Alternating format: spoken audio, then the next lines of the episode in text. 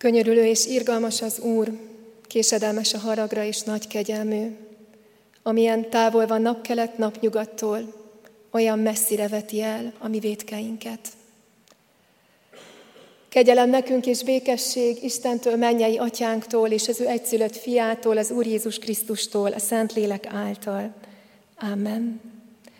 Isten tiszteletünk kezdetén fennállva a 65. Zsoltár első verszakát énekeljük, majd pedig leülve a második és a harmadik verszakát.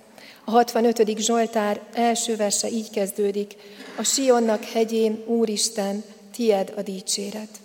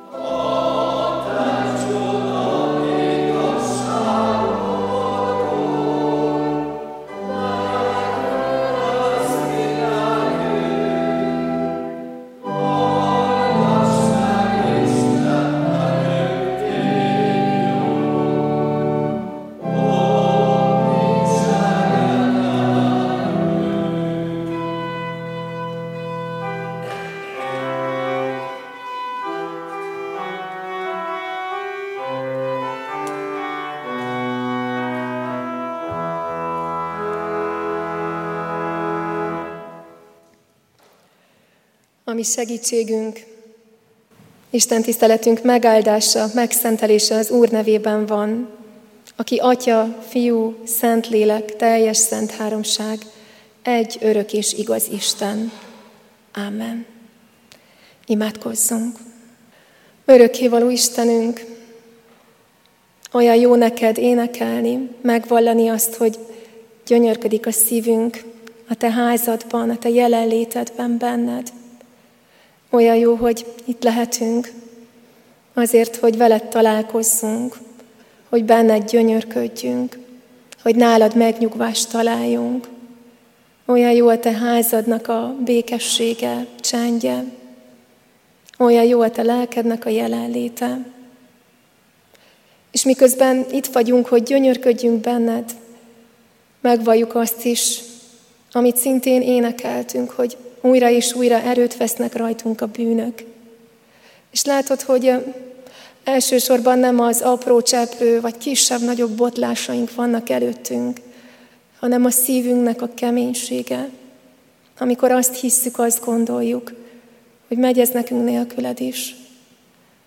Amikor annyira erősnek képzeljük magunkat, amikor elfeledkezünk rólad, nem számolunk veled az életünk történéseiben, amikor szeretetlenek vagyunk egymással, vagy igazságtalanok, vagy amikor nem nézzünk föl rád, elcsüggedünk.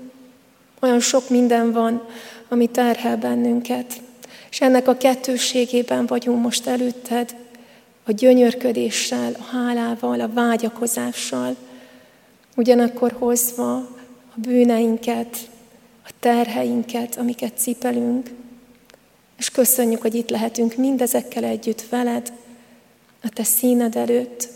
Köszönjük, hogy a te szentségedből nem elutasítasz bennünket, hanem magadhoz emelsz, megtisztítasz. Így könyörgünk most a te szent lelkedért, hogy töltse meg ezt a házat, és töltse meg a szívünket, hogy értsük, és befogadjuk a szívünkbe mindazt, amit Te készítettél ma nekünk. Amen. Fennállva hallgassuk meg Isten ígéjét, ahogyan az szól hozzánk a királyok első könyvének 17. fejezetéből, a 8-tól a 16. versig a következőképpen. Ekkor így szólt Illéshez az Úr ígéje. Kelj föl és menj el a Szidónhoz tartozó serep, sareptába, és maradj ott. Én megparancsoltam ott egy özvegyasszonynak, hogy gondoskodjék rólad. Föl kell tehát, és elment sareptába.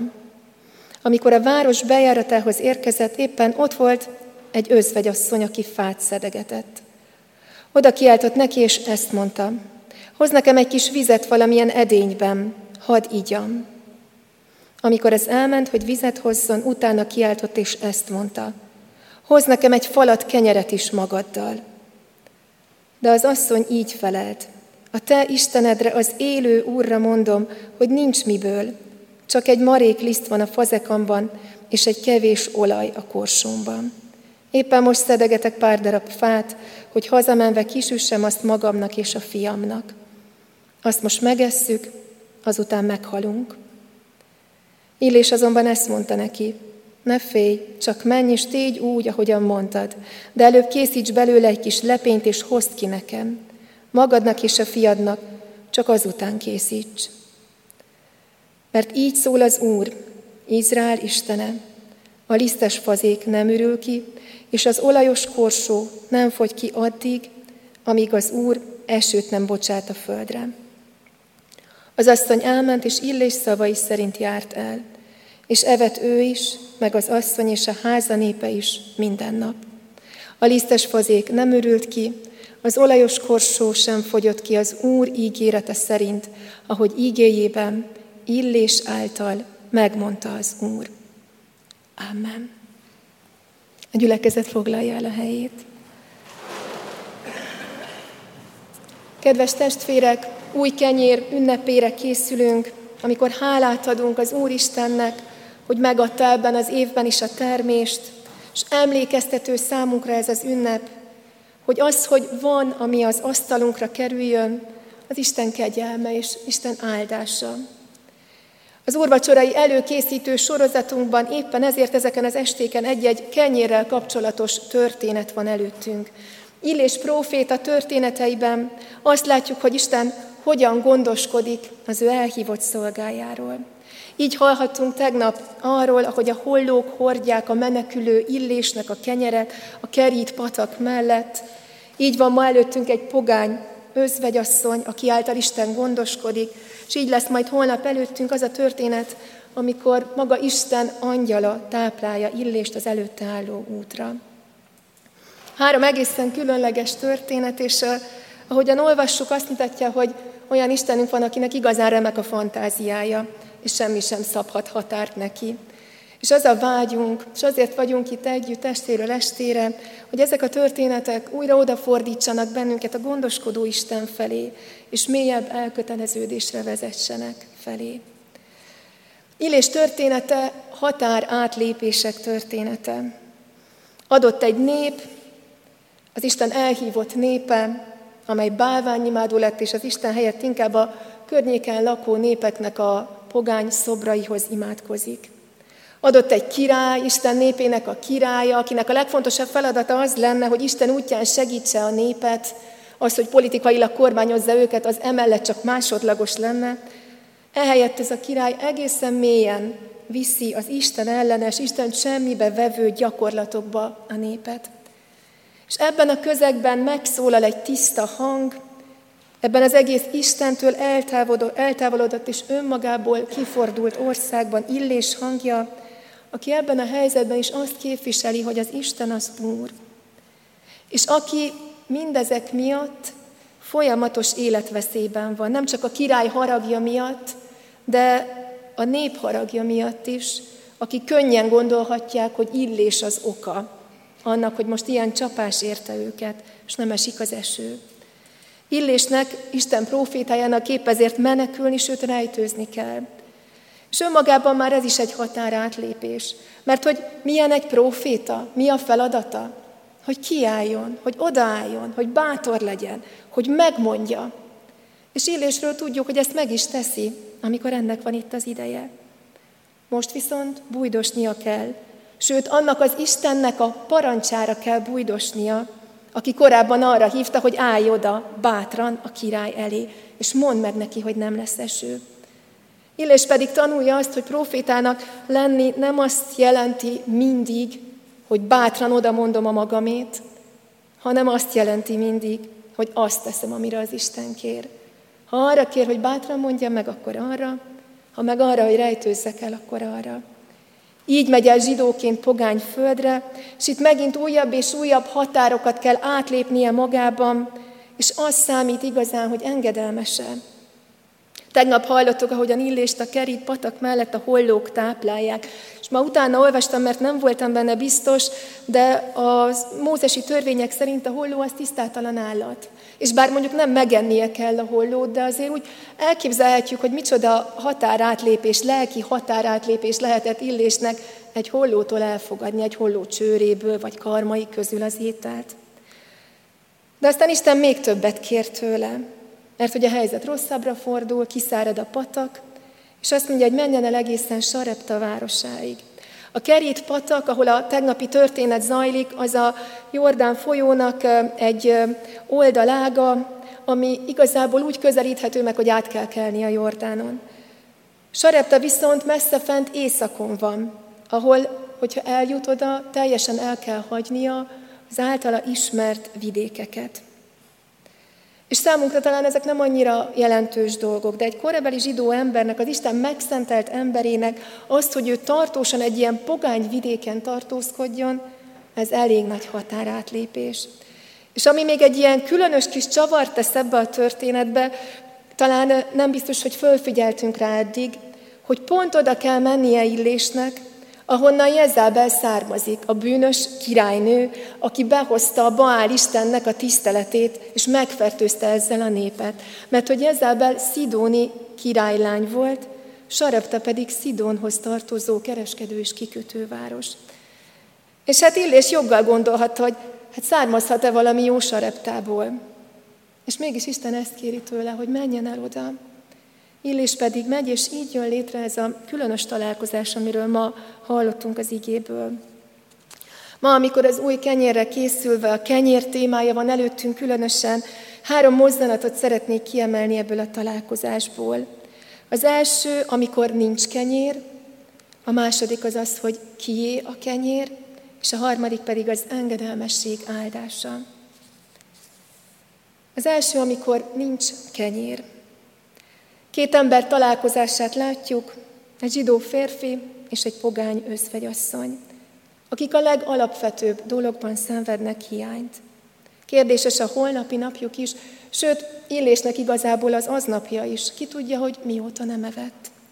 Az asszonynak van még egy kevés lisztje, olaja, de neki van gyermeke is, akiről gondoskodnia kell. Mérhetetlen aggodalom, fájdalom, létbizonytalanság, megrendültség. De úgy látjuk ezt az asszonyt, mint aki már túl van ezen. Feladta. Azt mondja, hogy még egy nap, és vége. Eljutott a végső határáig, és azt érzi, hogy nincsen tovább. Nem tud ennél tovább menni. És ez egy olyan pont talán, ahova mi is tudunk csatlakozni, kapcsolódni. Mert talán éltünk már meg ilyen határhelyzetet. Amikor eljutottunk odáig lélekben, hogy, hogy nincs tovább, nem látom a kiutat. Még egy-két napig kihúzom talán, de nem látom, hogy merre vezet út előre. És valószínűleg nem ételben, meg italban láttunk hiányt, de annyi sok más, nagyon fontos, az élethez elengedhetetlen szükségletünk van még. Az alapvető létbiztonságunk, az emberi kapcsolataink, hogy szeressenek bennünket, az értelmes élet, a munka, az előrehaladás, az, hogy tudjam, hogy hasznos és értékes vagyok a környezetem számára, vagy a fejlődésnek a lehetősége, az elismerés, a jó szó, az érintések, az ölelés, a bátorítás, a közösség. Mind-mind olyan szükségletek, szoktuk is rá mondani, hogy úgy kell, mint egy falat kenyér. És ha ezek nincsenek betöltve, akkor úgy érezzük, hogy fogy belőlünk az élet. Szürkülnek, fásulnak a napok, egyre kisebbre zsugorodunk össze belül, és végül talán eljutunk mi is oda, hogy már szinte föladjuk, és már nem is várunk változást. Alapvetően emberileg úgy működünk mindannyian, hogy ha beszorított helyzetben vagyunk, akkor, akkor nem nagyon szeretünk kapcsolódni. Sőt, inkább támadunk. Nem nyitunk senki felé, főleg nem idegenek felé, nehogy meglássák, hogy mi az, ami bennünk zajlik. Elkezdünk önmagunk körül forogni, és rágódni a hiányoink fölött. Ebben a történetben két végső szükségben levő ember találkozását látjuk, akik mégis szóba tudnak állni egymással, és vegyük észre, hogy mekkora csoda ez.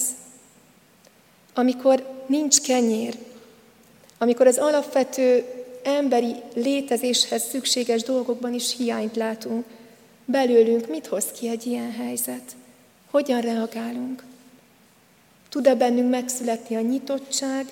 Tudunk-e kérdezni, meghallgatni azt, aki mellettünk él, aki lehet, hogy ugyanúgy szenved, mint mi, csak rajta se látszik, mert ő se akarja mutatni.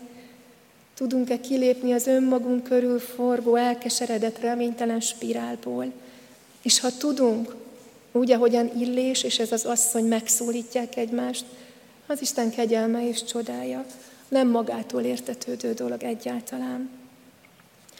Így jutunk el a második mozzanatig, amit szeretnék ma kiemelni.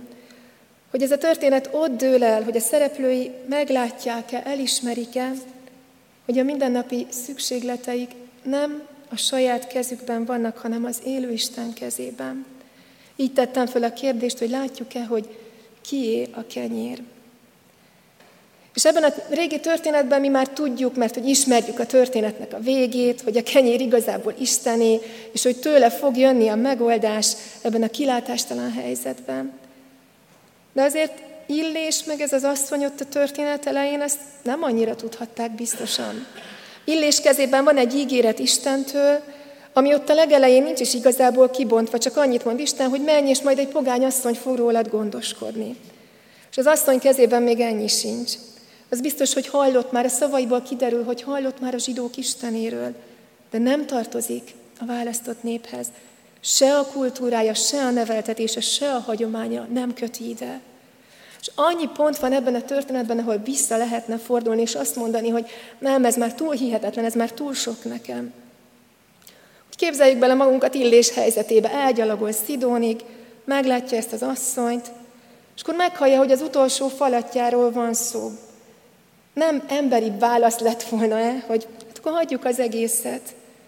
És emberi oldalról nézve tényleg olyan nagyon-nagyon önzőnek tűnik, hogy, hogy Illés azt kéri, hogy hát inkább hagyd meghalni a gyerekedet, csak nekem adjál egy falat kenyeret.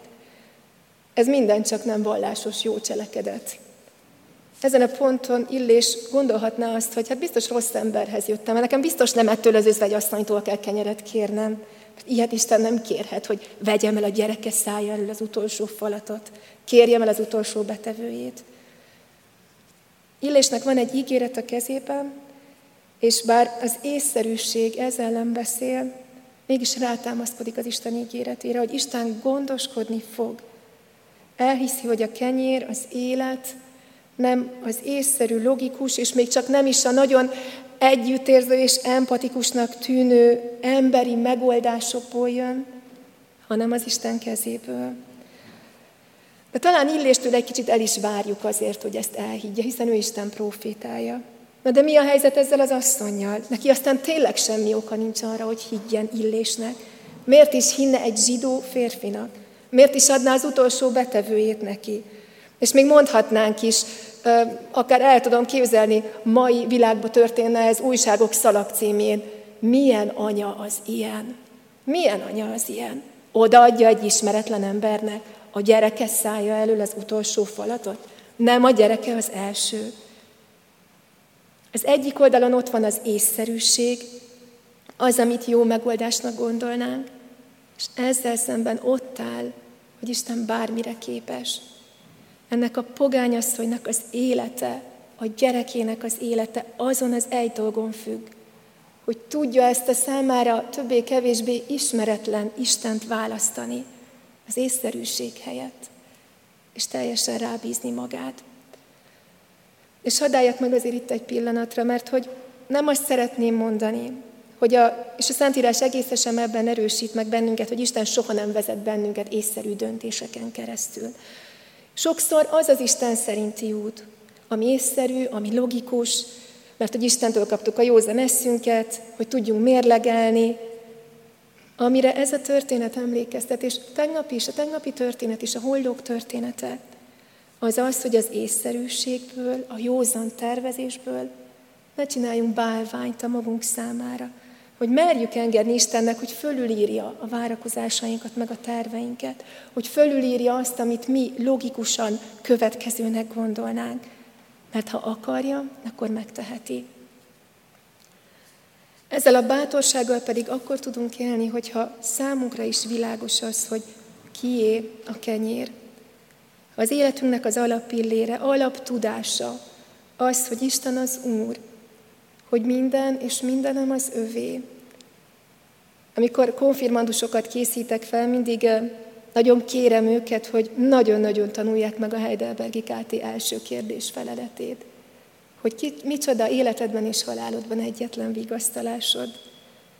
Mert engem már nagyon sok mélypontomról hozott ki ennek a feleletnek az elismétlése, hogy nem az önmagunké vagyunk, hanem Jézus Krisztus tulajdonai. És ha ez az alaptétel mélyen ott van bennünk, minden látható és minden láthatatlan szükségünknél mélyebben, akkor meg fogjuk tapasztalni az Isten gondoskodását és csodáját. Akár úgy, hogy észszerű döntéseken keresztül vezet előre, akár úgy, hogy felülírja az összes várakozásunkat, tervünket, elvárásunkat, és valami egészen mást hoz, mint amit várnánk. És végül így tapasztaljuk meg mi is azt, amit harmadik mozzanatként szeretnék kiemelni, az engedelmességnek az áldását. Illés és ez az asszony a bizalom útját választják. Nyitottságot Isten felé és egymás felé.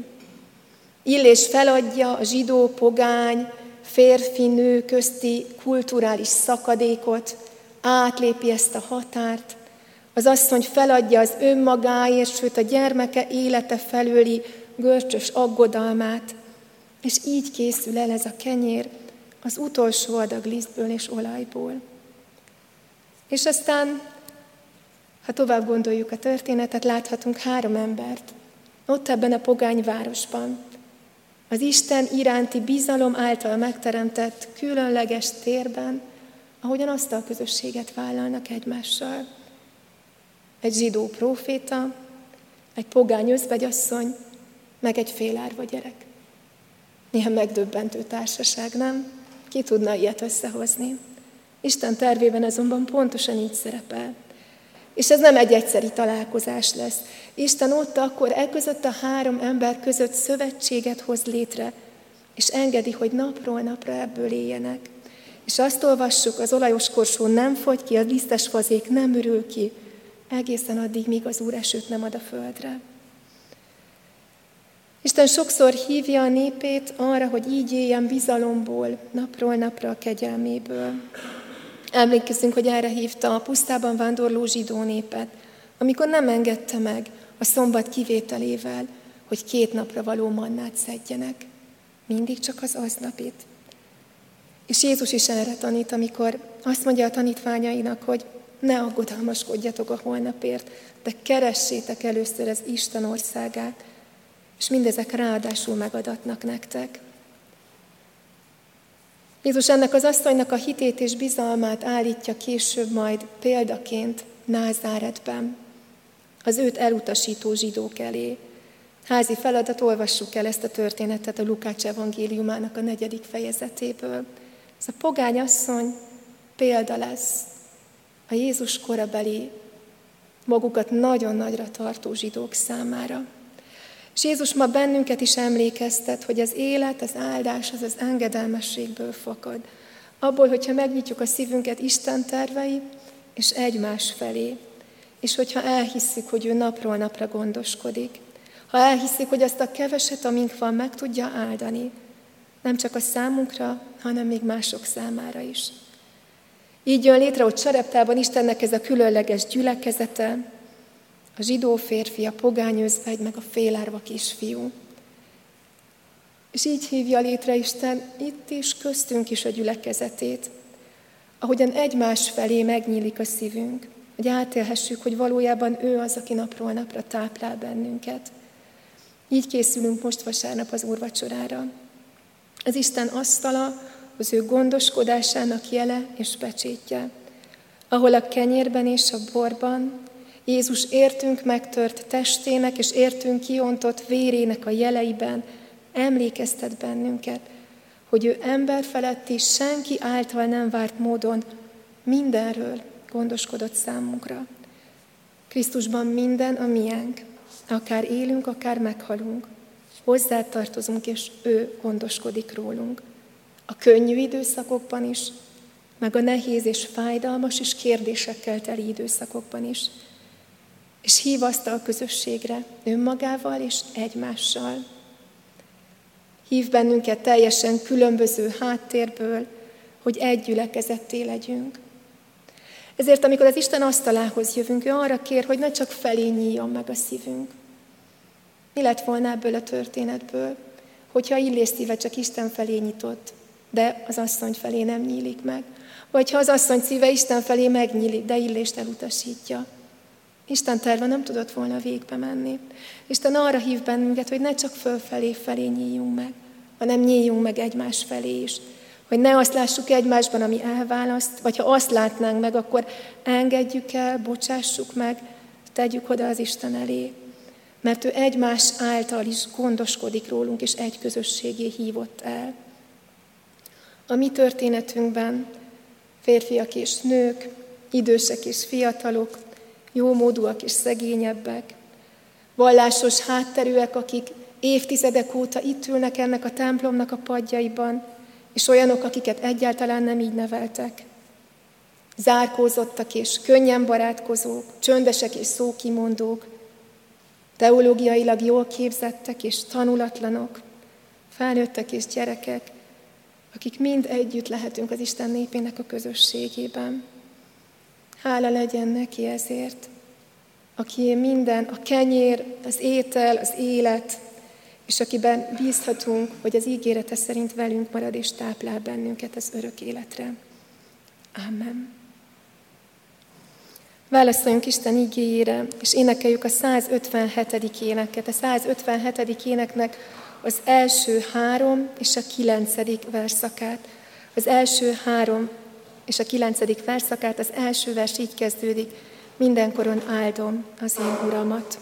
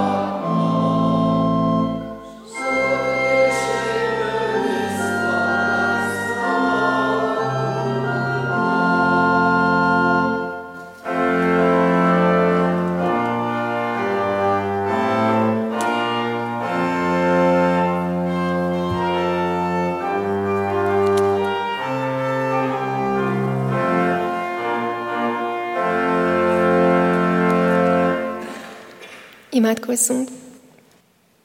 Urunk Istenünk, mindenható atyánk, a Jézus Krisztus által. Köszönjük neked, hogy te gondoskodó Isten vagy. Köszönjük, hogy akár egészen közelről érkeztünk, és szinte úgy érezzük magunkat, mert keresztény családban nőttünk föl, mint a egykor a zsidó nép választott nép tagjai, hogy úgy beleszülettünk a te kegyelmedbe és jóságodba. Akár egészen távolról érkeztünk, mint ez a pogány asszony, sok-sok fájdalomból, törődöttségből, elhagyatottságból, küzdelemből. Te egyformán közel akarsz hívni magadhoz. Köszönjük, hogy egyformán mindannyiunk számára gondoskodó, gondviselő Isten akarsz lenni, és arra vágysz, hogy fölismerjük benned azt az atyát, akire számíthatunk, aki előtt megnyithatjuk a szívünket, aki elé oda tehetjük a kétségeinket, a félelmeinket, a bizonytalanságunkat. Így hozzuk most mindezeket te eléd.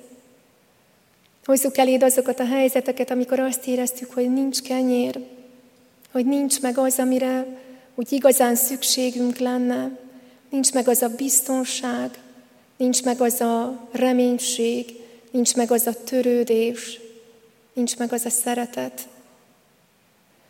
Hozzuk eléd, amikor azt éreztük, hogy meginog a világunk, és próbáltuk két kézzel tartani, de nem ment.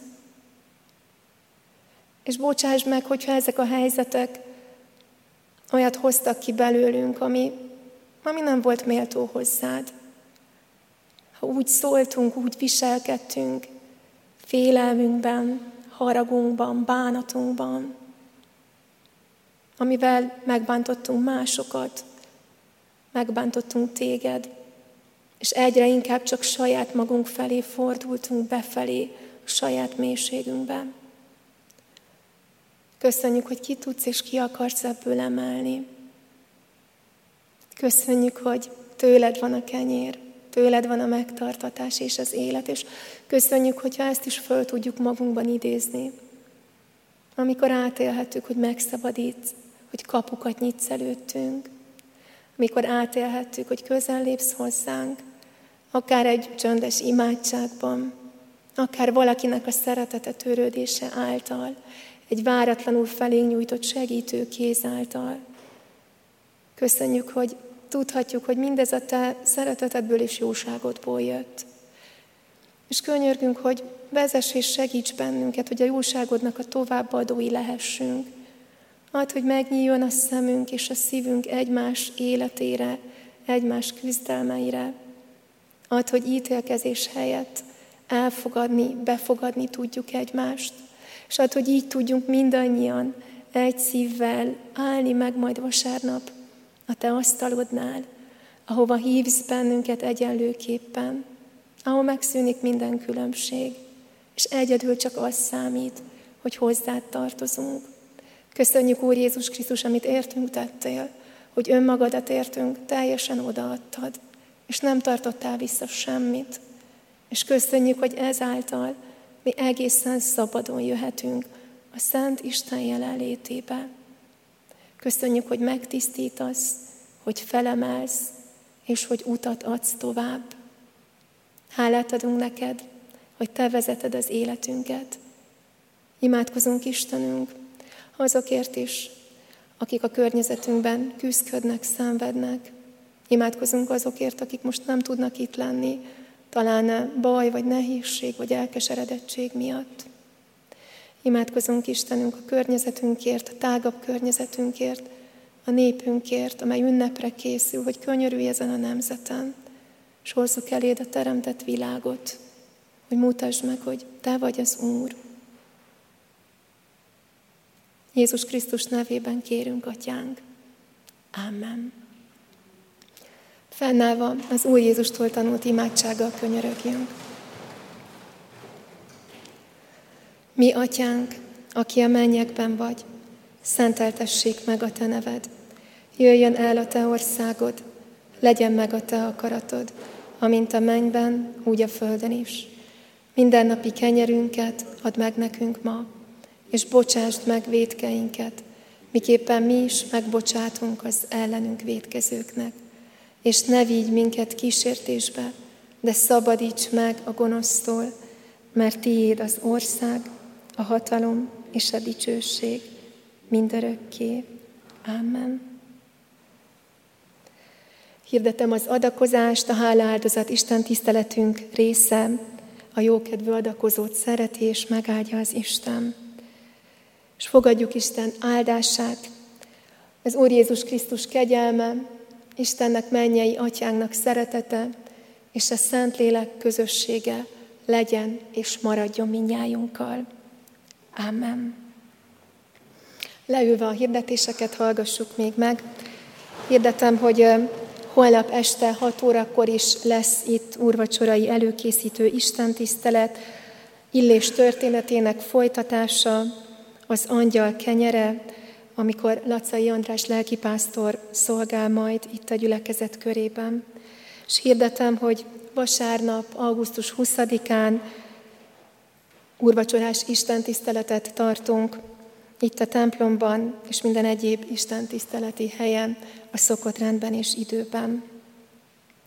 Záró énekünk, ami ennek a három napnak a közös záró éneke, a 234. dicséret, mind a hat verszakával énekeljük, így kezdődik, emlékezzél Úristen híveidről.